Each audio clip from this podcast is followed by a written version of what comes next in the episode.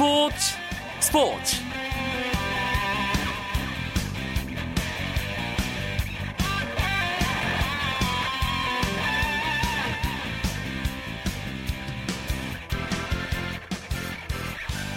청취자 여러분 안녕하십니까? 스포츠 스포츠 아나운서 석준입니다. 한국 축구 대표팀이 브라질 월드컵 전 마지막 평가전이었던 가나와의 경기에서 많이들 보셨겠지만 완패를 당했습니다. 우리 축구 대표팀은 가나에게 수비 조직력에 심한 허점을 드러내며 0대 4로 대패했습니다. 월드컵 개막은 사흘 남았고요. 우리의 조별리그 첫 경기인 러시아전까지는 불과 8일이 남은 상태입니다. 그 사이 우리 대표팀이 가나전에서의 부진을 만회할 수 있을지 우리의 목소리가 커지고 있습니다. 축구 대표팀 소식은 가나전에 치러진 미국 마이애미 현지 연결해서 자세하게 알아보도록 하겠고요.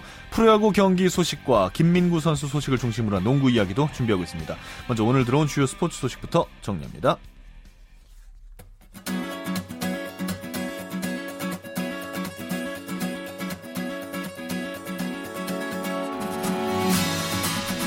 우리의 월드컵 본선 첫 상대인 러시아 축구 대표팀이 이틀째 훈련을 이어가며 컨디션을 끌어올렸습니다. 카펠로 감독이 이끄는 러시아 대표팀은 브라질의 더운 날씨에 적응하기 위해 오전 11시에 훈련을 시작했습니다.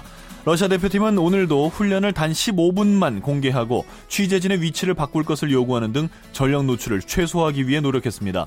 러시아는 내일 팬 공개 행사를 갖고 오는 18일 펼쳐질 우리 대표팀과의 본선 첫 경기에 대비할 예정입니다. 미국 프로야구 텍사스 레인저스 추신수 선수의 출루율이 3할대로 내려앉았습니다. 추신수는 클리블랜드 인디언즈와의 홈 경기에서 3번 타자 좌익수로 출전해 4타수 무안타에 그쳐 시즌 타율이 2할 6푼으로 내려갔습니다. 부족한 안타에도 볼넷으로 극복하며 4할대 고공 행진을 벌이던 출루율도 3할 9푼 5리로 하락했고 텍사스는 홈런을 5개나 허용한 바람에 7대 17로 크게 패해 3연패를 당했습니다. 미국 여자 프로골프 투어에서 시즌 첫 승을 올린 박인비 선수가 세계 랭킹 1위 탈환에 나섰습니다.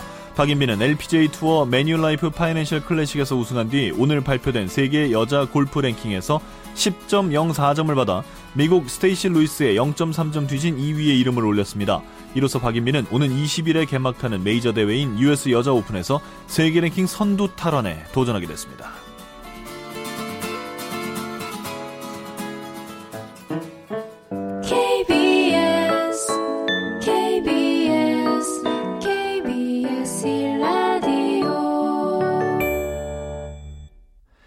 브라질 월드컵 소식을 전하는 월드컵 리포트 시간입니다. 오늘은 가나전을 마친 대표팀 소식을 듣겠습니다.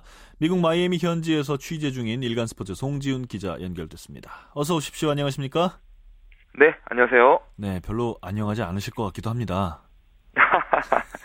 정말 많은 분들이 실망을 했고요. 0대 4. 아, 숫자도 참 실망스럽네요. 그렇습니다. 그 브라질 월드컵 개막을 이제 눈앞에 앞두고 있기 때문에 마지막으로 치르는 평가전이라는 그 점에서 우리 대표팀이 뭔가 좀 완성된 모습을 보여주기를 바라는 그런 축구 팬들이 많으셨을 것 같은데요. 결과는 정말 좋지가 않았습니다. 우리 시간으로 오늘 아침 미국 마이애미의 선라이프 스타디움에서 열린 그런 경기였고요. 우리나라가 전반에 두 골, 후반에 두 골, 총 네 골을 내주면서 또 무득점에 그치면서 큰 점수차 0대 4로 지고 말았습니다. 네. 아주 깜짝 놀랐어요. 뭐 틀었더니 1대 0이고 잠깐 뭐 좀 하고 왔더니 2대 0이고 또 뭐 좀 하고 왔더니 3대 0이고 계속 그렇더라고요. 이 네 골을 허용한 아, 뭐, 과정을 네. 좀 되짚어 보죠.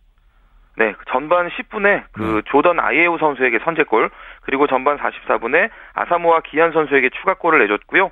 또 후반 8분과 후반 43분에 이 조던 아이에우 선수에게 한 골씩 더 주면서 이 아이에우 선수의 헤트트릭을 만들어주고 우리나라는 수비진이 4실점을 했습니다. 이 전반에 허용한 두 골은 우리 수비수들의 어떤 결정적인 실수가 역습으로 이어지면서 나왔고요. 또 후반전의 두 골은 우리 선수들이 심리적으로 많이 위축이 되어 있는 상황에서 어떤 그 상대의 조직적인 공세를 막아내지 못하고 무너지는 그런 장면들이었습니다. 아 근데 그 초반의 수비 실책은 좀 뭐랄까 좀 너무 허무한 느낌이 좀 들었는데 대표팀 수비에 분명히 문제가 있는 거 아닙니까? 이 홍명보 감독이 이번 마이애미 전지 훈련을 시작하면서 가장 강조했던 부분이 바로 상대가 역습 찬스를 잡았을 때 쉽게 돌파를 허용하지 말아야 된다는 점이었습니다.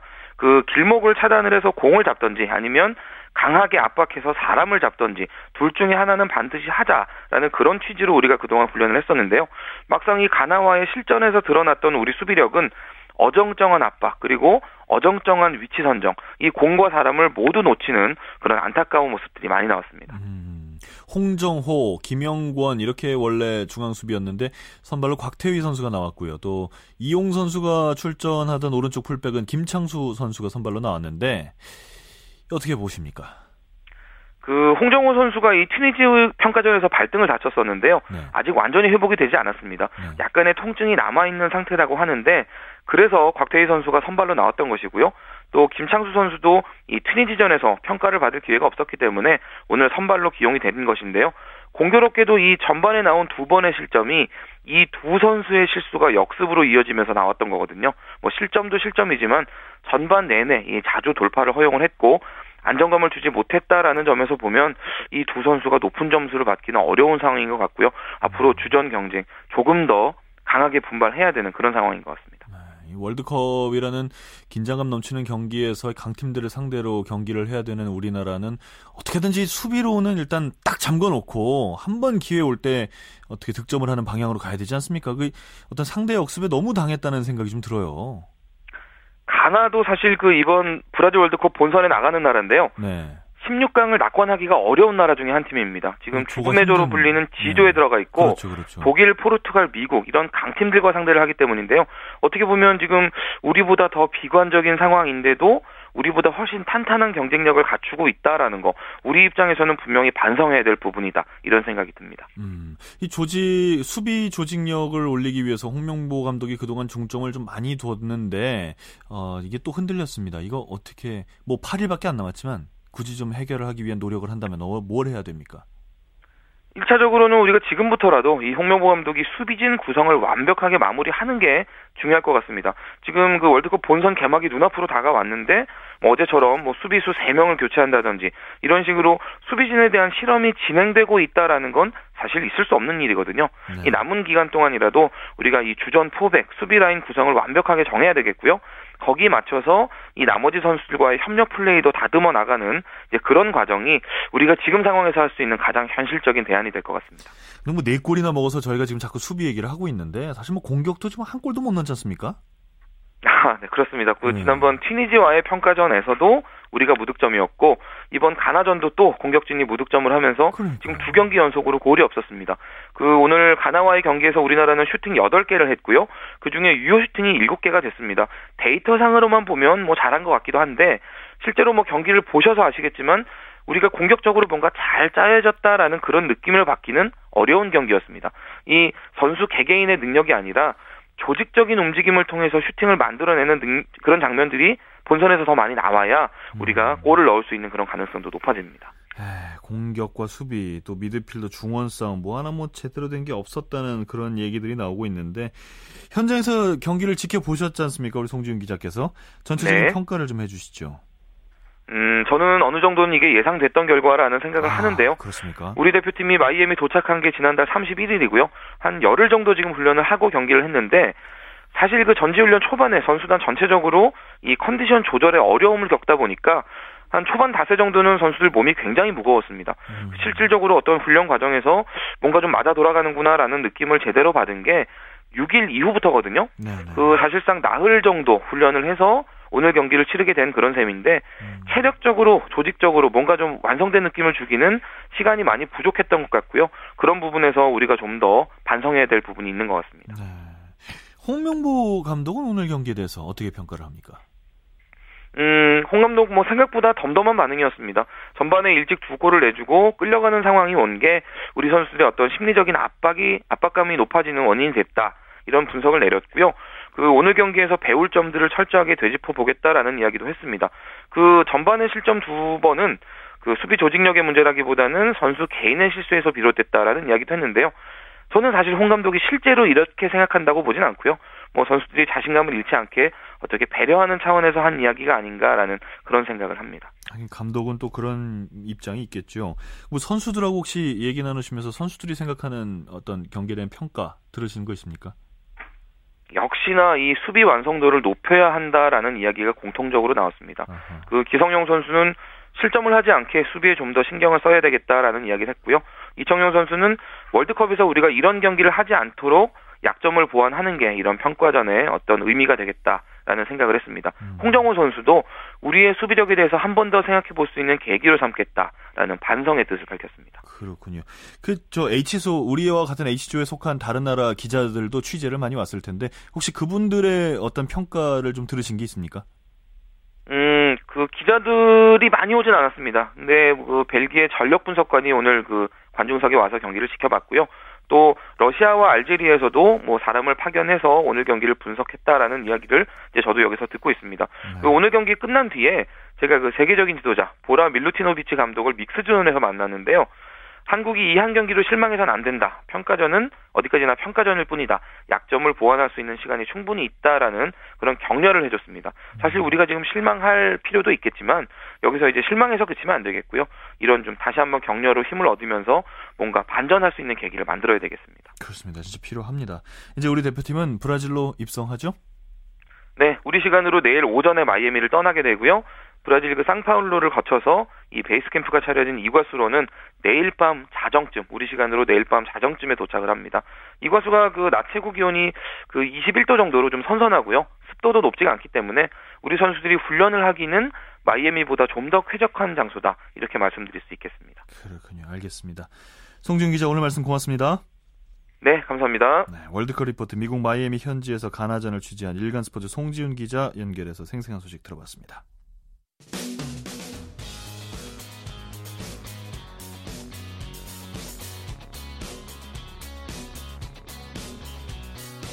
따뜻한 비판이 있습니다. 냉철한 분석이 있습니다. 스포츠 스포츠. 네, 오늘의 프로야구 경기가 시작한 지 3시간 15분이 지나고 있습니다. 경기 상황을 좀 알아보죠. 오선의 윤세호 기자 연결했습니다. 안녕하십니까? 안녕하세요. 네, 먼저 경기 상황이 목동구장께 제일 궁금합니다. 박병호 선수가 홈런 쳤다면서요? 네, 정말 박병호 선수의 지금 기세가 뜨겁다 못해 정말 무서울 정도입니다. 네. 어, 이 기세라면 뭐 50홈런이 아닌 60홈런도 달성할 수 있을 것 같거든요. 음, 일단 오늘 박병호 선수가요, 목동 삼성전에서 1회 밴드널크 선수를 상대로 어, 145m짜리 대형 장위 홈런을 터뜨렸습니다. 이로써 박병호 선수가 시즌 27홈런을 쳤거든요. 아직 시즌이 절반도 되지 않았기 때문에 네. 정말 박병호 선수 홈런 레이스를 주목하지 않을 수가 없습니다. 밴덴헐크 선수 요새 정말 기량이 절정이던데 그래도 맞는군요. 그렇습니다. 밴덴헐크 선수가 사실 뭐 지금 한국 프로야구에서 가장 좋은 공을 가진 우완 투수라고 해도 과언이 아니거든요. 그렇죠. 이런 밴덴헐크 선수를 상대로 네, 박병호 선수가 정말 무적의 그런 모습을 보여주고 있습니다. 근데 뭐 삼성이 곧바로 만회를 하고 뭐 3대3 동점도 홈런으로 나왔다면서요? 네, 그렇습니다. 선두를 질주하는 삼성답게 2회 초에 곧바로 나바로 선수의 2타점 적시타로 경기가 원점이 됐고요. 어, 또 삼성이 3회 초에 최형우 선수의 솔로포로 넥센이 앞서갔지만 다시 또 넥센을 잡았습니다. 그러면서 현재 양 팀이 어, 9회 초인데요. 5대 5로 팽팽하게 혈투를 벌이고 있습니다. 오, 9회 5대 5면은 정말 팽팽한데 사실 이런 상황에서 넥센이 가장 필요로 하는 선수가 손승락 선수인데 1군 엔트리에서 제외했다 그래요? 네, 그렇습니다. 어제 넥센이 손승락 선수를 엔트리에서 제외를 했는데요. 염경엽 감독은 손승락 선수에 대해서 어깨가 좀 좋지 않고 이번 엔트리 제외 기간 동안 좀 스스로 돌아볼 시간을 가지게 하고 싶었다 이런 얘기를 했습니다. 그렇군요. 어, 당분간은 손승락 선수가 잔류군에 있을 거라고 합니다. 어, 마무리는 그럼 누가 합니까? 아, 그동안 손승락 선수 앞에서 setup man 역할을 했던 한현희 선수가 마무리 투수로 네, 가게 됐습니다. 한현희 선수도 공이 좋죠. 2, 3위 간의 맞대결 잠실 경기는 어떻습니까? 네, 역시 뭐 양 팀이 타격이 강한 팀답게 엎치락 뒤치락 타격전을 벌이고 있는데요.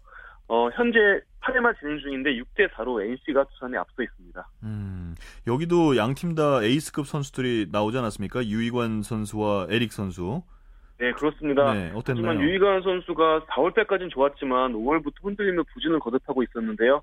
오늘 역시 3과 3분의 1인 6실점으로 예, 부진의 늪에서 빠져나오지 못했습니다. 네. 결국 그러면서 두산은 4회부터 불펜진을 가동을 시켰고요. 음. 에릭 선수는 유이관 선수보다 긴 이닝 끌어주면서 그래도 에이스다운 모습을 보여줬습니다. 음, 지금 1, 4위와 2, 3위가 맞대결을 벌이고 있는데 어, 어떻습니까? 오늘 이 경기 결과에 따라서 순위가 좀 변화가 생깁니까?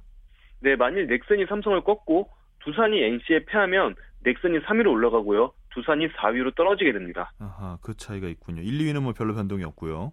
네, 그렇습니다. 롯데와 LG의 경기는 어떻게 됩니까? 네, 지금 유일하게 끝난 경기가 롯데와 LG 경기인데요. 어, LG가 어, 선발 투수인 유재욱 선수의 호투에 힘입어서 5대 2로 롯데를 꺾었습니다. 아, 그랬군요. 강민호 선수가 홈런을 쳤다 그래요? 네, 강민호 선수가 4월 26일이죠. SK전 이후 무려 45일 만에 홈런포를 쏘아 올렸습니다. 네. 어, 강민호 선수가 2회 말 2사 후에 류재욱 선수를 상대로 4월 솔로포를 터뜨리면서 어, 롯데가 일단 먼저 앞서갔었습니다. 음, 류재국 선수와 장원준 선수의 대결이었기 때문에 굉장한 투수전이었을 것 같은데 어땠습니까? 네, 뭐 류재국 선수가 지난해 굉장히 좋았는데 올해는 좀 유난히 야구가 안 풀렸거든요. 하지만 오늘은 볼넷탄 하나만 내주면서 아하. 6이닝 2실점으로 자기 몫을 다했습니다. 그렇군요. 8삼진도 7개를 기록했고요. 네. 장원준 선수는 그렇게 좋지는 네. 않았던 모양이죠? 네, 상대적으로 볼이 좀 많았습니다. 아. 어, 거의 스트라이크와 볼의 비율이 1대1에 가까웠고요. 아이고. 게다가 7회 초에 결정적인 수비 실책까지 겹치면서 장원준 선수를 롯데 야수들이 도와주지 못했습니다. 그랬군요. 다른 한 경기 한화 대 기아의 경기는 특히 기아의 선발 투수로 김병현 선수가 나온다는 예고가 있어서 또 많은 관심이 있었습니다만 어땠습니까? 네 그렇습니다. 김병현 선수가 넥센 유니폼을 입었을 때죠. 지난해 7월 이후 거의 1년 정확히 말하면 320일 만에 선발 투수로 오늘 등판을 했는데요. 어, 결과는 그다지 좋지 않았습니다. 2와 3분의 2이닝 5피안타 7실점으로 무너지고 두기 강판되고 말았습니다. 음, 이런 상황이면은 다음에 또 선발로 나온다고 장담하기는 쉽지 않겠는데요? 네, 그렇습니다. 사실 기아가 투수진 역시 줄부상으로 선발 투수 한 자리가 지금 부족한 상황이거든요. 네. 한승혁 선수가 원래 김병현 선수 자리를 지키고 있었는데요. 손동현 감독은 한승혁 선수의 나이가 그러니까 경험이 좀 부족하고 나이가 어린 만큼 오늘 나오면 또 일요일도 등판해야 되니까 일주일 2회 등판을 좀 삼가고 싶다는 뜻에서 김병현 선수를 오늘 올렸습니다. 네. 어, 김병현 선수가 오늘 부진하면서 손동현 감독의 고민이 정말 깊어질 것 같습니다. 그렇군요. 참 잘해줬으면 좋았을 것 같은데 말이죠. 그 아까 잠깐 보니까 이쪽은 양쪽 팀 다 점수를 굉장히 많이 내고 있던데 지금 몇 대 몇까지 갔습니까? 아 지금 7회 말인 상황인데요. 기아가 하나에 11대 9로 2점 리드하고 있습니다. 그렇군요. 올스타 팬 투표 시작됐죠? 네 그렇습니다. 오늘부터 인터넷 포털 사이트인 네이버와 어, 스마트, 스마트폰 어플리케이션인 KBO 프로야구 2014를 통해서 팬 투표가 실시되고 있습니다. 어, 특이한 점이 있다면 선수단도 이번에는 직접 올스타 투표에 참여를 하는데요. 오. 감독을 포함해서 코치 그리고 선수들 모두가 특정일에 올스타 투표에 임하게 됐습니다. 음. 팬 투표는 7월 4일까지 진행되고요. 7월 7일에 팬 투표 70%, 선수단 투표 30%의 비율로 집계를 해서 올스타를 최종 발표합니다. 그렇군요. 자, 여러분 청취자 여러분 응원하시는 그 팀의 선수가 올스타가 될 수 있도록 많은 투표해 주시기 바랍니다. 프로야구 경기 상황이었습니다. 오선의 윤세호 기자와 함께했습니다. 고맙습니다. 네, 감사합니다. 쳤다 하면 홈런이고 슛 골이고 각본 없는 한편의 드라마 그것이 바로 그것이 바로 손에 잡힌 우승 트로피. 목에 걸린 그 배달 너와 내가 하나 되는 그것이 바로 그것이 바로 그것이 바로 꿈꾸던 스포츠. 꿈꾸던 스포츠. 꿈꾸던 스포츠.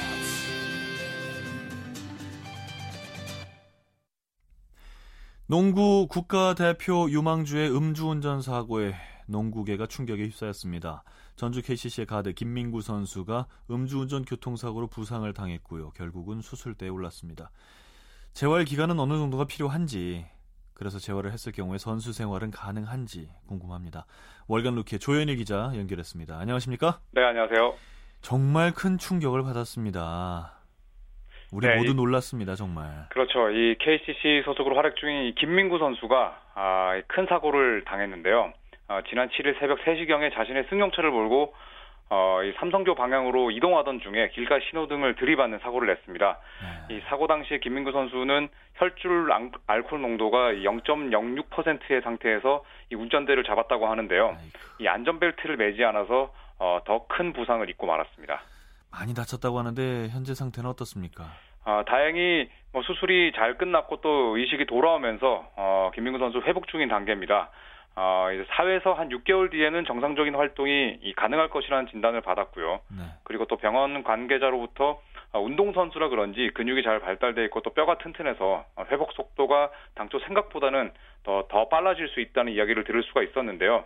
아, 본인이 많이 자책하고 있습니다만 또 병실을 지키고 있는 지인들이 예, 현재 김민구 선수를 잘 다독거리고 있다고 합니다. 음, 아니 다른 부분들은 뭐 좀 시간이 지나면 뭐 어떻게 아물고 하겠지만 고관절은 정말 운동선수는 정말 많이 쓰는 부위지 않습니까? 그렇죠. 이 가장 심각한 부위가 방금 말씀하신 이 고관절인데요. 어, 허벅지와 골반을 잇는 부위에 뼈가 떨어져 나간 것으로 알려졌습니다. 네.